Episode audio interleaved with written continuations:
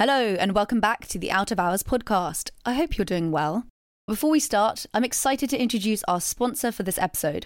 This episode is sponsored by Tribe. Tribe is now one of the UK's leading plant based nutrition brands, and they've got a community of over 100,000 everyday athletes. Tribe creates delicious, all natural plant based snacks, which are also gluten free. And they're giving Out of Hours listeners a very special discount. You can get your first pack of six of their nutrition bars for just £2, which includes shipping. Head to wearetribe.co slash out of hours and use the code tribe out of hours, which is all one word. I'll leave a link in the show notes and let me know if you check it out. Took me pretty close to the edge. And what followed was three to six months of like rebuild, rebuild the team. Ultimately, the business is in a far better state now. But yeah, it was a pretty dark moment. I used to, yeah, I used to, used to wake up screaming in the middle of the night.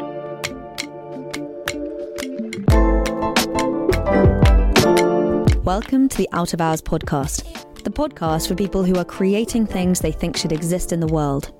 I'm Georgia Ritter, founder of outofhours.org, the community for people with side projects. Over the last year, I've been spending my time exploring how to help more people progress the ideas that they're interested in. I believe that everyone has a great idea, and working on things we care about can help us be more creative, more resilient, and more confident. But there are barriers that stop us from starting. Sometimes time, money, or network, but also self belief, not knowing where to start and wondering what other people might think. On this show, I'll explore the stories of people who have followed their curiosity, been brave, and started a side project, only to turn it into something much bigger than they ever thought possible. I'll explore the stories of non-profits, businesses, creative projects, and social movements to understand the practical first steps they took the doors these small ideas can open, and the magic that happens when you start taking your own ideas seriously. Today on the podcast, we have Stu McDonald, founder of the peanut butter brand Manilife, whose website reads We make the tastiest peanut butter on the planet. Inspired by a trip to Argentina and armed with less than a year's professional experience, Manilife's story started in Stu's home kitchen in 2015 when he was training to be an auditor. Manilife has seen a meteoric rise in the last few years. They've run a successful crowdfunding round. They've won multiple Great Taste Awards. They've been recommended by celebrities like Joe Wicks and Ella Mills of Deliciously Ella. And they've been stocked in major retailers like Waitrose and Sainsbury's.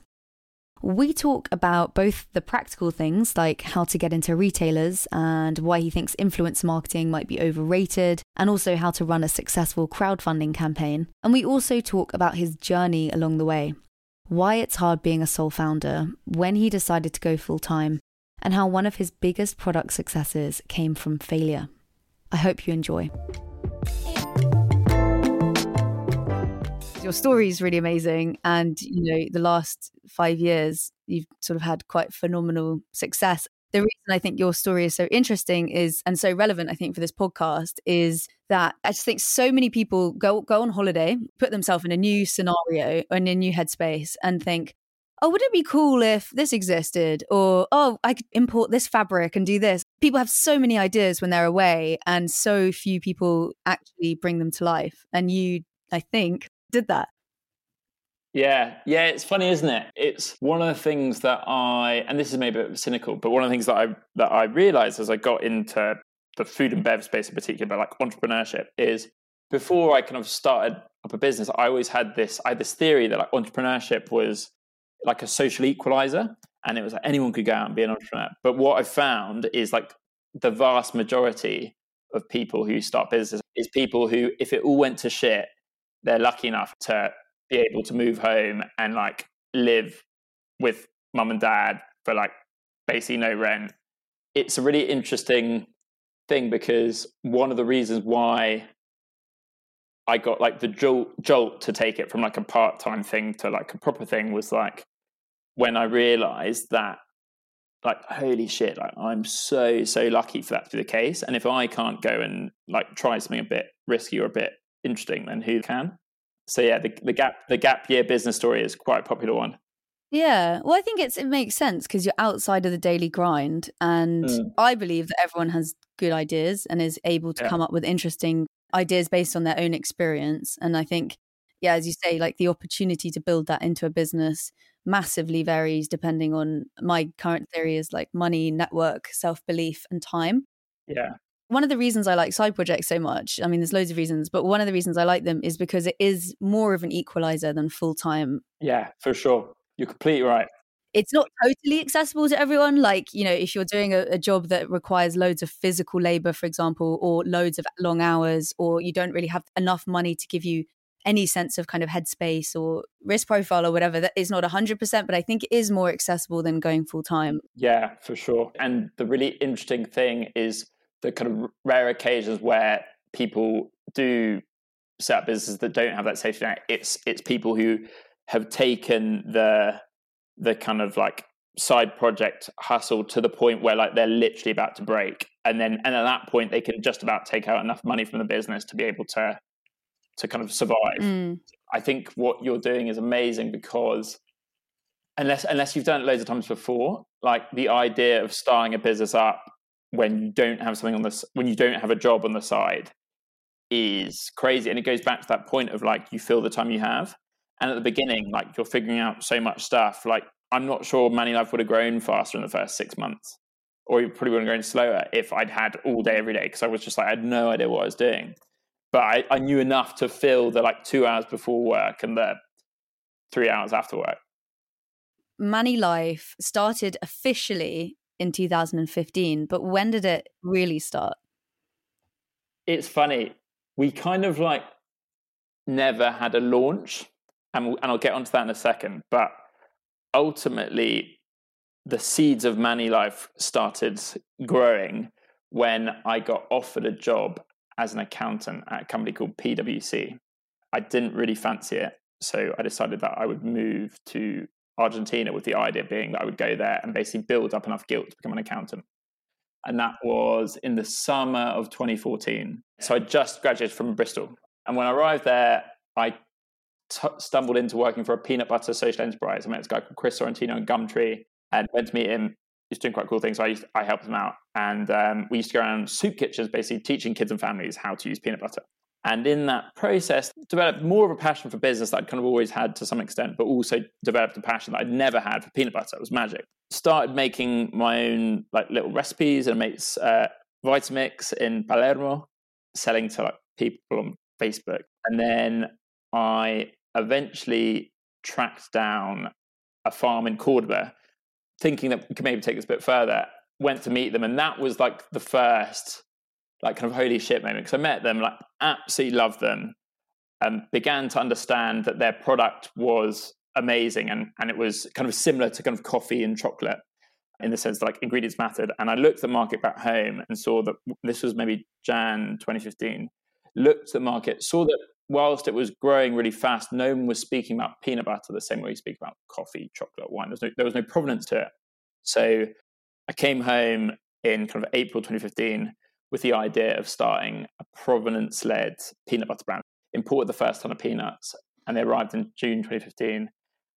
And that's the date we started. And it was also like an absolute disaster date because the day the peanuts arrived, our production partner pulled out. So I had a ton of peanuts in 25 kilo bags in my bedroom with no one to make them.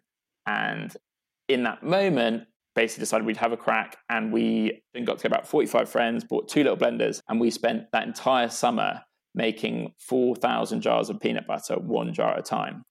And whilst it was like hell, because it was just, I was getting up like four in the morning, getting home at 10, all my friends were working for free. So I was like just riddled with guilt. So we went from being a provenance led brand to a brand that understood the product in a way that no other brand at that point had done. Like we, that was the summer we invented the deep roast. That was the summer we kind of got to understand blending and roasting, and it also sowed the seeds for this like community feeling that is definitely still there today. Okay, so you go to Argentina. What was the reason for going to Argentina?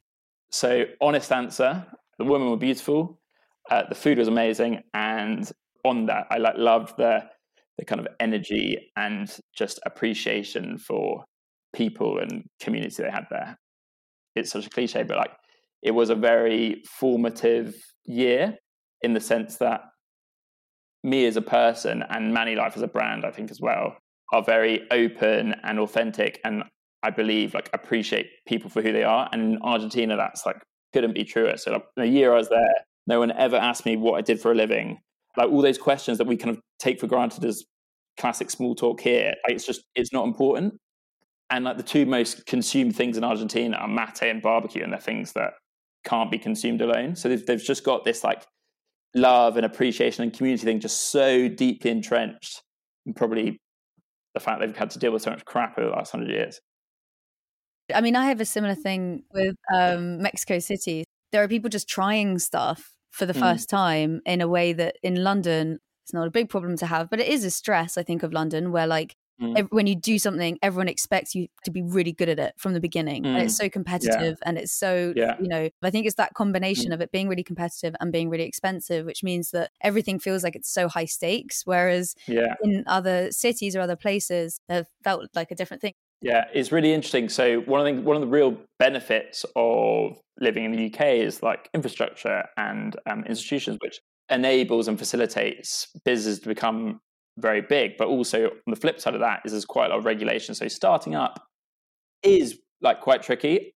Argentina, it's super hard to become a big business because there's worse infrastructure, quite a lot of corruption, and red tape becomes a bit too much once you get to that level. But like low level business, that you can literally do whatever you want.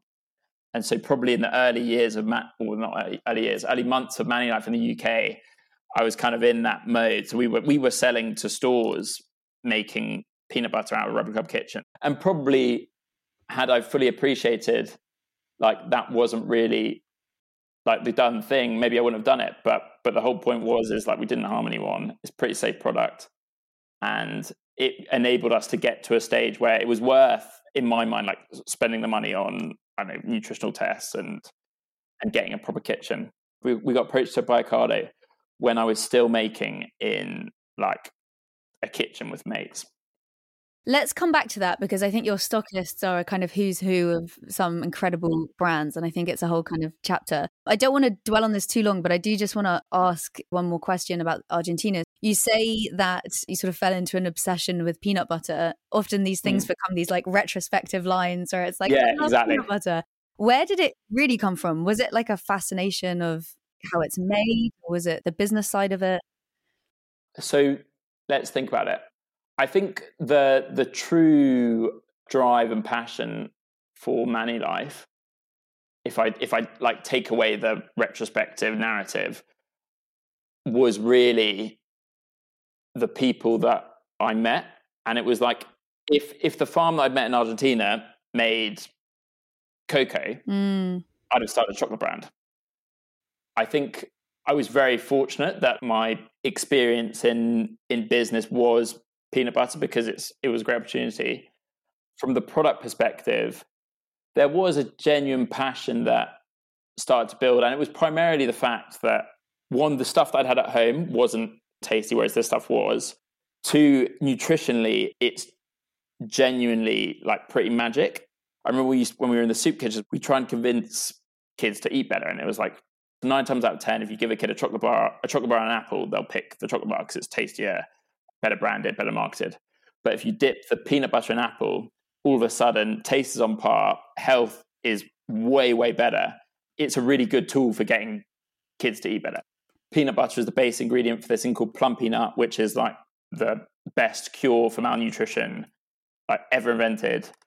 Um, peanuts as a plant are like absolute magic in the sense that they renitrify the soil. So they've been used to help end agricultural famines in countries like Haiti.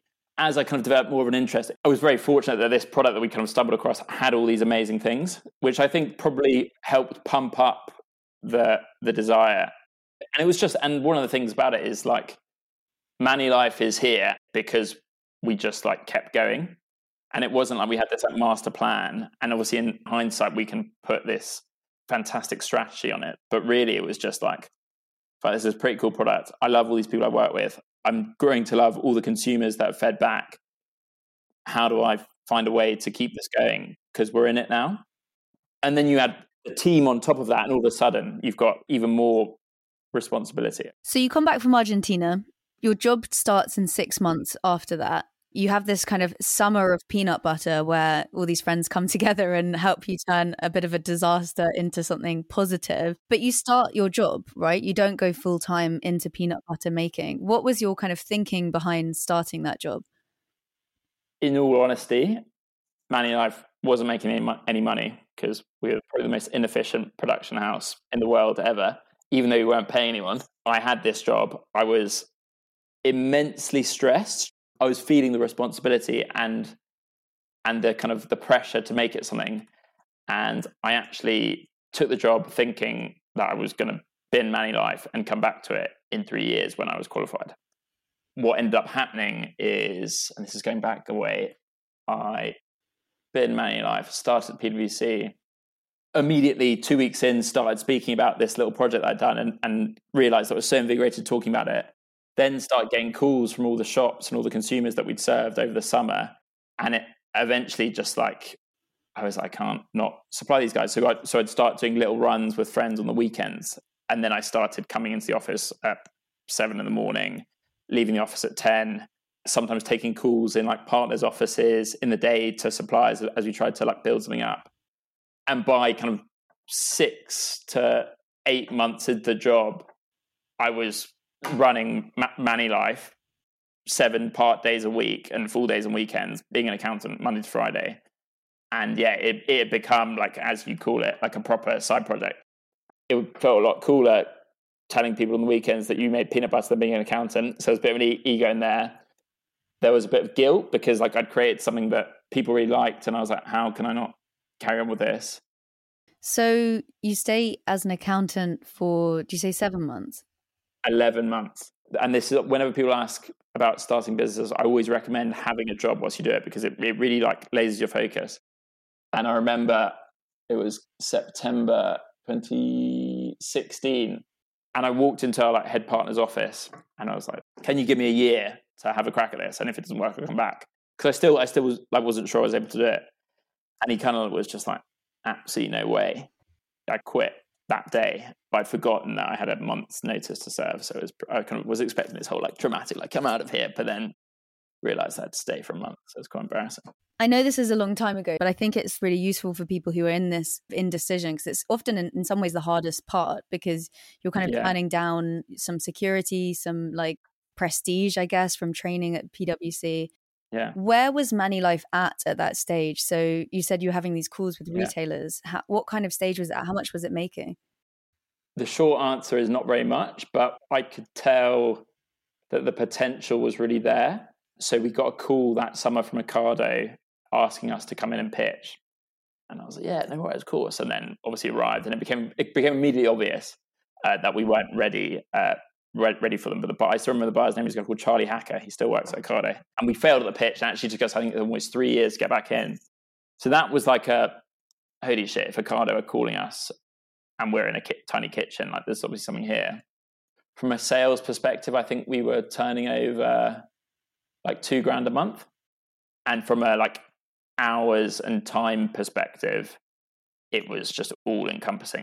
I sometimes feel a bit bad about my last few months at PwC, I think I probably took the piss a bit. Like I was taking calls with with stores in like in the office, just like in the hallway. But they were ultimately really supportive in the end. Before it kind of became this crazy thing that took over, do you think it impacted your perform your job performance? It's funny. I think in a lot of ways it made it better. So I worked in audit, which is popularly known as like one of the most boring, dry sectors of any job. And what usually happens for grads in audit is they'll go have these like tick box conversations with the client and then go off and fill out the forms.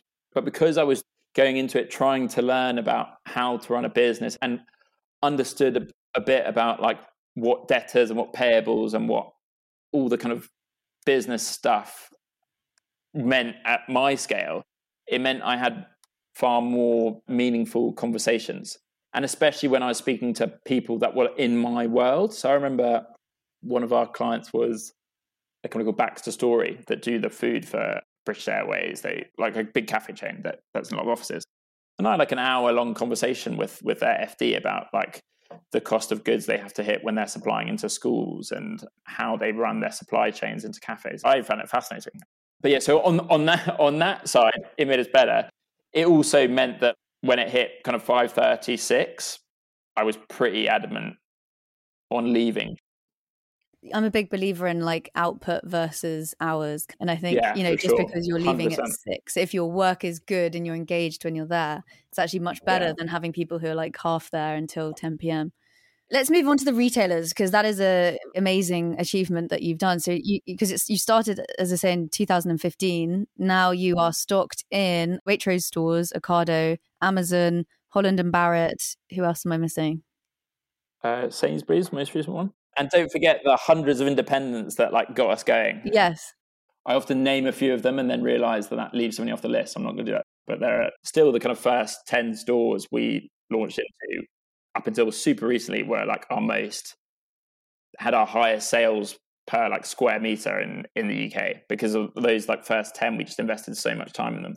for those first ones because i think they're always the most interesting so again thinking about you going from sort of making it in the with your blender in the kitchen how did you get the attention of the first ever stockist the first ever stockist was a organic bakery in Windsor. It came about because I was trying to get a pitch at Barnes Market. And markets are actually really hard to get pitches at. You don't realize this when you're when you're starting, but like they're much hard, it's much harder to get a pitch at market than it is to get into a, a wee store. And I remember going up, and it just so happened that the boss of the bakery was there because his employee hadn't turned up, and pitched him there. I'll I'll send you a picture of, of the first like display we did. But I remember we get into a store, I'd do a sampling session, and obviously it's just like like completely overwhelmed with passion. So used to do quite well. You might not know this, but there's a very famous New Zealand rugby player called Zinzan Brooke, and he was the second guy who I sold a jar of mayonnaise to, uh, and it was at that store. so they were your first kind of independent stockist and then so i guess that was quite an exciting moment because Super exciting. It was awesome. And then, so how did you go about reaching other ones? Because I know that you know lots of people have product-based side projects. That's something that they're kind of thinking about doing. Are there any tips that you would give people who are looking to get into retailers? the the bigger retailers, and I guess bigger by bigger, uh, there's there's differences of scale. The bit the biggest, you've got the kind of big fours. That's Tesco, Morrisons, that's some Sainsbury's, and then you've got like a Waitrose comes in one below, and then you've got the the kind of classics like Holland Barrett, Ocado, and then you've got the kind of brand builders like Selfridges, Whole Foods, um, Harvey Nicks. We didn't start working with the upper tier of retailers for a good like couple of years we built out our independent trade to like a fairly substantial business literally kind of feet on the streets usually what you do is you supply into a wholesaler and they distribute to loads of stores. But we only started supplying to wholesalers a year and a half two years in. We had 200 independent stores that we would deliver to via like dpd and that was literally feet on the streets go meet them sell them run sampling sessions.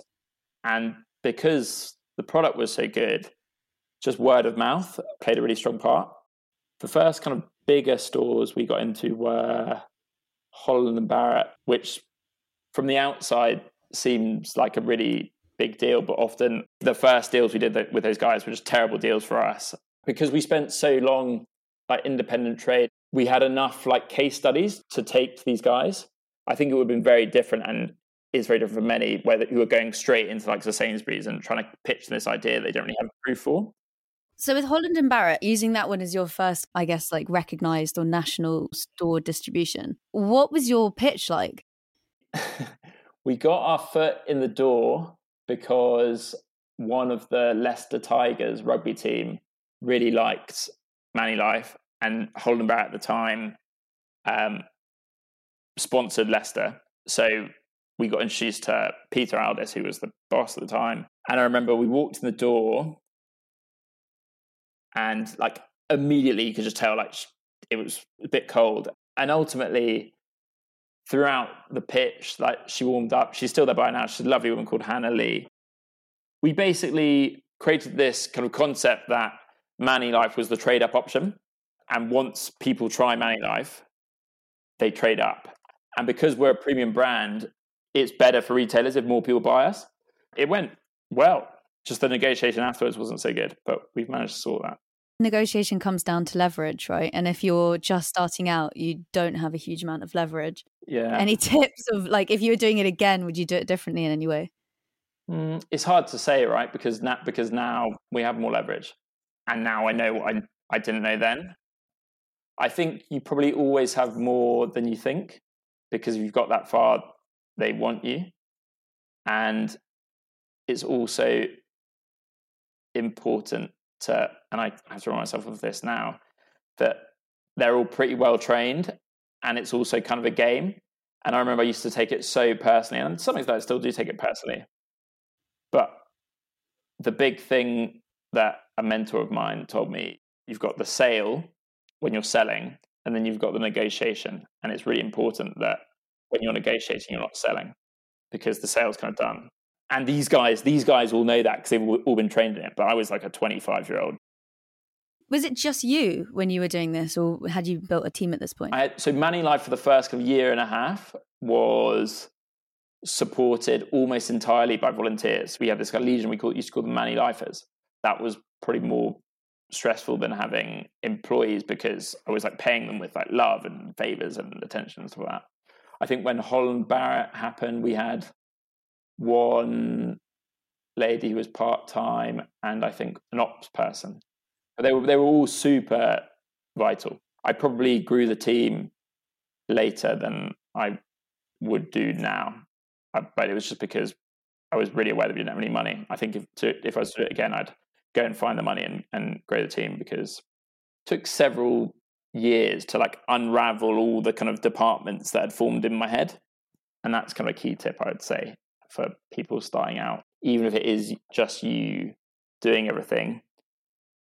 Structure it in your brain in a way where you're splitting your job into departments because it becomes much easier for when you do hire a ops director or when you do hire a, a marketing manager to like hand over that part of your brain and I guess it's like your vision, which I think people struggle with as well. It's like, but wait, no one, you know, with, I guess what's the word, like delegating, people find it difficult because they think, oh, you can't do it like me. But if you're specific about what the roles are and like what the jobs are, probably a bit easier, right? Yeah. And like that's something that people, I mean, yeah, I'm definitely still learning, getting better at even now. One of the big lessons the last few years is tell people where you want to go and what it looks like. Don't tell them how to do it because they'll they'll probably know a better way.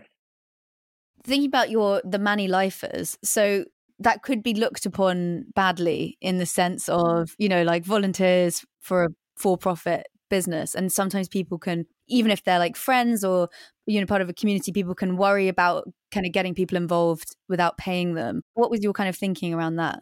Few th- probably three things. One, we never expected anyone to do anything and we never asked or do something that I wouldn't do. It was very much like they came on board because they were impassioned by what we were building and they wanted to be there. Two, although we were and are a for profit business, we've only just become remotely profitable. And we were very much a, a loss a loss making business for the first like four years. Ultimately, I think everyone when they're starting out, because you don't have money, has to rely on favors, and it's just like what what can you give in kind? And and it sounds so corny, but like I gave a lot of love and product and experience. The third thing, which is interesting, is so when we raise money and when I got a loan from a, a bank to kind of take us out of the immediate cash stress situation I wanted to pay them. And it was really interesting because the reaction wasn't necessarily what you'd expect. A lot of them kind of almost took offense to being offered money. And it's it was really interesting. Money and work sometimes has this kind of inadvertent effect where because it was almost like because no one was being paid, no one thought it was work, as work and it was really fun. And then as soon as it became, as money got involved, you kind of noticed there was like a switch in people's heads, and there was a, maybe a switch in my head. You get that a lot with um, like influencer marketing. So Manilife's been really fortunate to get a lot of free influence marketing because people love the product. And for years, I was so averse to the idea of, of paying anyone for it because I had all these incredible people that were doing it because they loved it, and and, and I just didn't really sit right with me.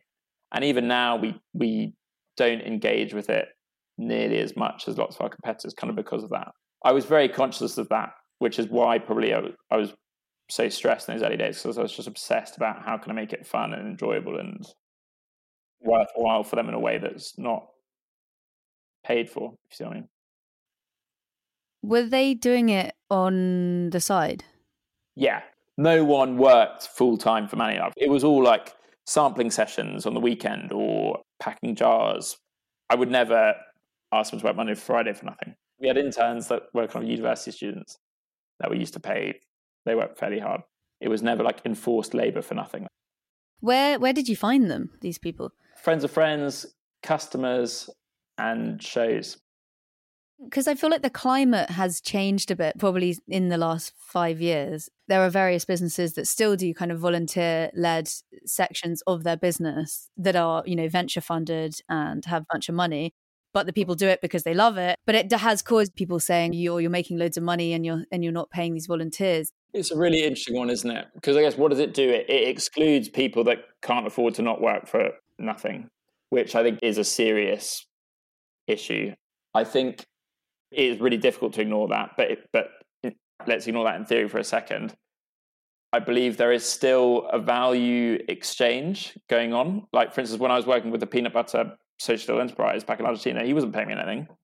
But from that experience, I learned enough to go on my own, and from that, ended up here. And without without that experience, there's no way Manilife would exist. I think a lot of people who start projects with very little money, mm-hmm. they do face this kind of almost like ethical question: Do I do this thing knowing I don't right now have any money, um, and just create a fair value exchange? It's an interesting question because there's a lot of heat of people doing anything without being remunerated, and I just think it's a really interesting discussion. It's also a super polemic topic, right? Because could be construed as like inhumane. But I think it's really important to have these conversations because, as with anything, there's always multiple sides. It caused me an immense amount of stress because I was always obsessing over how can I make this fun? How can I make this enjoyable? These guys are working for nothing. What can we do? And it's interesting because that like habit dragged into when I started paying people because the whole thing was like I'd never do, I'd never asked someone to do something that I wasn't doing or that I wouldn't do. And so what happened when we brought on our first employees is I was kind of doing stuff that probably they would even like to or should be doing because I thought it was like a a task that I wouldn't enjoy, and because because of this mindset of when I when I hadn't been paying people that I would do all the shit stuff. When I did start paying people, I was still doing a lot of the shit stuff. One of the statements on your website is we make the tastiest peanut butter on the planet claims on like food and food and drink as a thing that people worry about. Did you ever worry about it? So that claim has i guess proved. so great taste awards is like widely recognized as the objective standard in taste. We are the only peanut butter in history to ever win three great taste stars from product. So I, I can kind of hang our hat on that one. And also of the I don't know, 10 major publications that I've ever done peanut butter taste test, I think Manilife has topped. I can't, I can't remember one that we haven't topped. So I, I feel a lot more confident saying that. Ultimately, there's a lot of stuff one can worry about, and it's just choosing, it's choosing when, when, and what to worry about. Because you're a sole founder, right? Yeah. How's that? Was very lonely at the start. Probably led to I think the first hires I made were literally because I was lonely and wanted company. I think without my the team I have now and without my wife, it would be horrific. But what's happened is we built the business to, to a level where we can afford a great team. We built business to a level that attracts a great board, and I'm very fortunate to have a, a loving and supportive wife who has been a huge help. But yeah, it's super tough. One of the things that's becoming more prominent now is like mental health in business founders. And I think there's been a few pretty touchy periods off the back of stress. Don't have to answer this, but which which were kind of your hardest times? I mean, so many. the the hardest period of Manilife was it's maybe 2017, 2018. We needed to do a fundraise because we were about to run out of money or running out of money in nine months. That fundraise was supposed to take three months and it ended up taking nine months. So like we we went to the wire. There was a stage where I was like maxed out on all my credit cards. I was like borrowing money off family to plug the gap, knowing that we the fundraiser was going to close, but it was quite scary. And then so closed the fundraise, raised a lot of money, and off the back of like big plans that I was emotionally invested in, the week after that, where I'd thought that I was going to be going back to like building the business again and going into sales, which is what I love, my ops director quit and three of our suppliers all moved in the same week and there was like a supply chain meltdown which just like i guess tipped me pretty close to the edge. And what followed was three to six months of like rebuild rebuild the team. Ultimately the business is in a far better state now. But yeah it was a pretty dark moment. I used to yeah i used to used to wake up screaming in the middle of the night. Gosh. Not not every night like a couple of times for fucking peanut butter. But that's the kind of passion that's needed i guess. Because of the the stress of the unknown. I think it i'm not really sure. I haven't like dissected it. Mm. um, but yeah, it was, it was stressful. I think probably not that rare, but in the early years, and to to a great extent now, but becoming less so, the drive came from like a like a fear of letting people down, a fear of failure, which is like an immense motivator. Like I think one of the best motivators ever to exist. But it does, I think, probably wear wear you down, and it's also it's not a very effective motivator for for teams. So what has kind of happened over the last year is transitioning that from being motivated by opportunity and potential to much healthier. How did you go about kind of switching your mindset in that way? Still switching it. It's quite a lot of effort, fair bit of meditation. Mm. Uh, and yeah, it's just like you kind of need to mind the mind is quite a like powerful thing and, you, and i think it needs training and four years four to five years of being driven by that builds some quite like deep scary habits yeah, yeah deep entrenched habits but ultimately like we wouldn't be where we the biz wouldn't be where it is today and we wouldn't have the team we have which i love if it hadn't been for that drive it's interesting because there's actually a study that shows that there are different types of fear for entrepreneurs, and some are useful and some are not useful. And the one that you're talking about, I can't remember if it's fear of failure. It's definitely linked. I know that one is definitely um, opportunity cost is is a, actually a positive fear to have, which is you know if this I'm doing this because I did I turned down let's say that job at PwC and that's like a motivator. Yeah. Whereas I think the the unhelpful fears are more around fears about your ability to execute the thing or you know am i the right person to do this or something those are unhelpful fears but then it was yeah so fear is i think a natural part of starting let's go into some of the more practical stuff. So i think the crowdfunder is very interesting and i think super useful for people who are listening. So these are my figures. Tell me if these are wrong but i think you did it first crowdfunding in 2017 yeah. And you raised 100k in 35 minutes. Yeah. And then 300k in less than 24 hours. 290 in two days.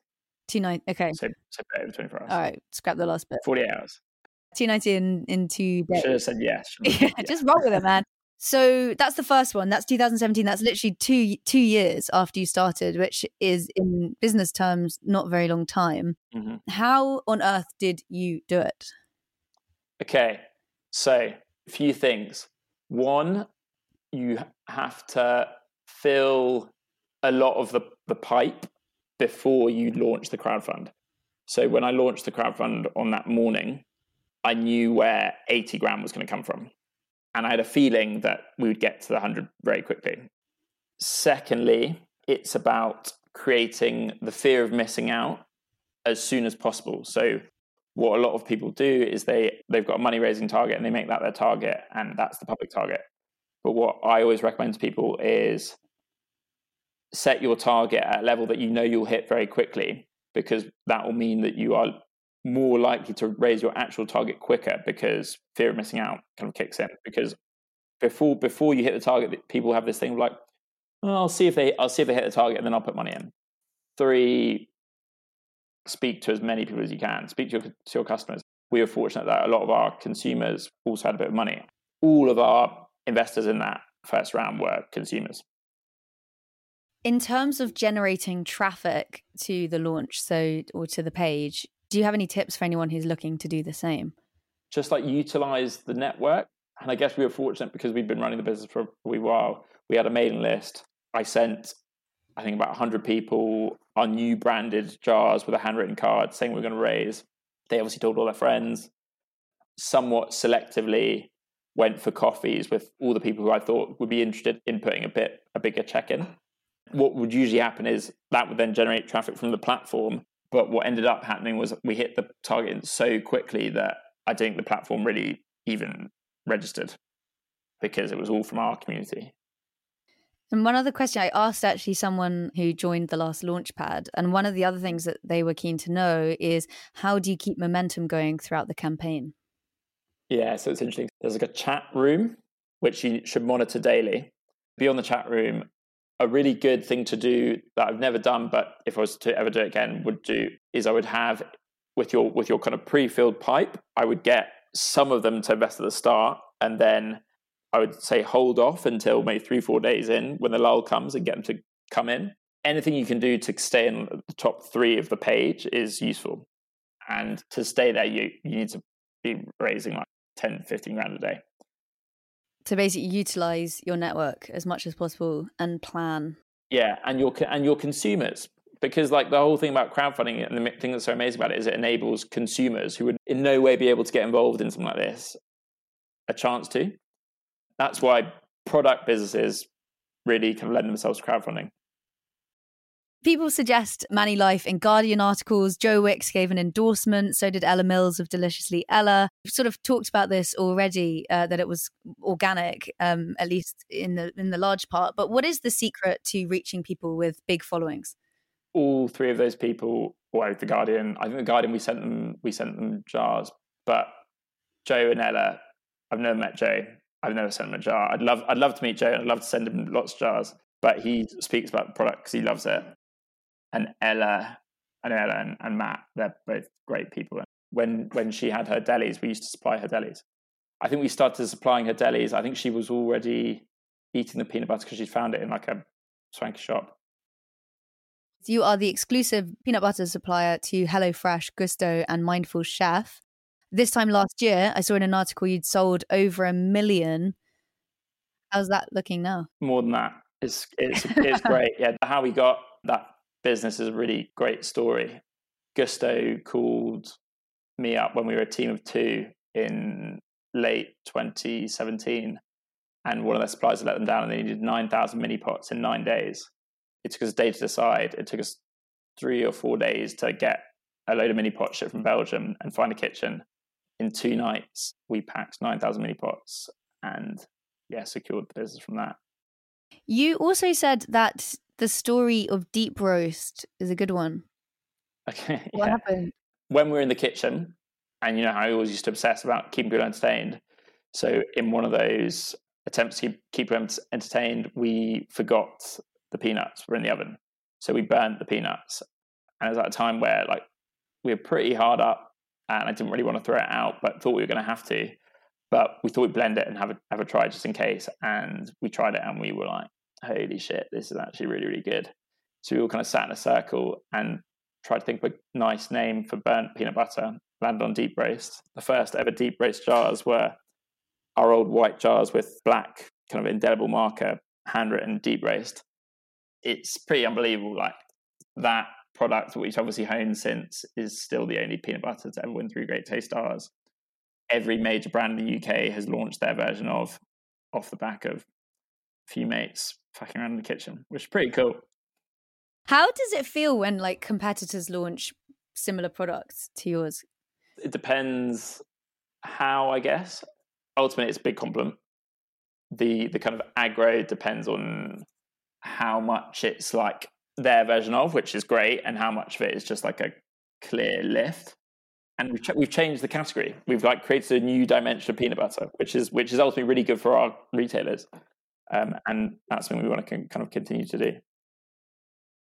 So it sounds like Manilife is built really on a kind of combination of community, hard work, opportunism in the best way. So when opportunities come up, you know, you're quick to act and and you and you make the best out of things that things that are kind of going wrong. What other tips would you give someone who's thinking of starting a side project? So whether it's peanut butter, whether it's a food business or product business, is there anything that you learned that you think would be useful for other people to know? The best advice I could give on the condition that you're sure you're not barking completely up the wrong tree is just keep going. There's been a lot of luck in Manilife's kind of journey, but we put ourselves in those situations by just keeping going. Yeah, that's like probably the number one.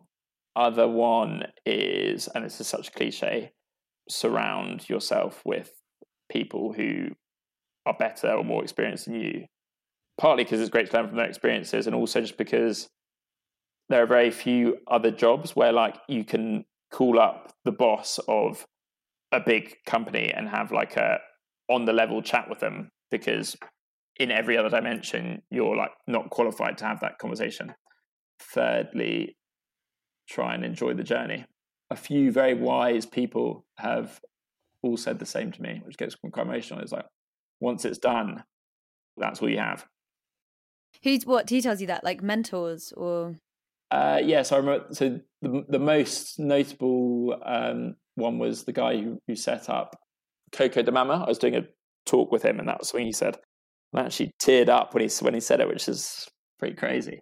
Just so I understand it, does he mean you're aiming towards something, and then at some point it will just be done, yeah, it's like if you're if you're constantly obsessed with like a target, let's say, and when you get there, you're onto the next target. When you get there, you're onto the next target. Ultimately, the targets are they're not meaningless because they're really good motivators, but like once you've hit them, they're gone. And once that, and if you haven't enjoyed the journey, or there's not like a different core fundamental driver, then it's not very like wholesome existence. So Manilife's version of that is like so.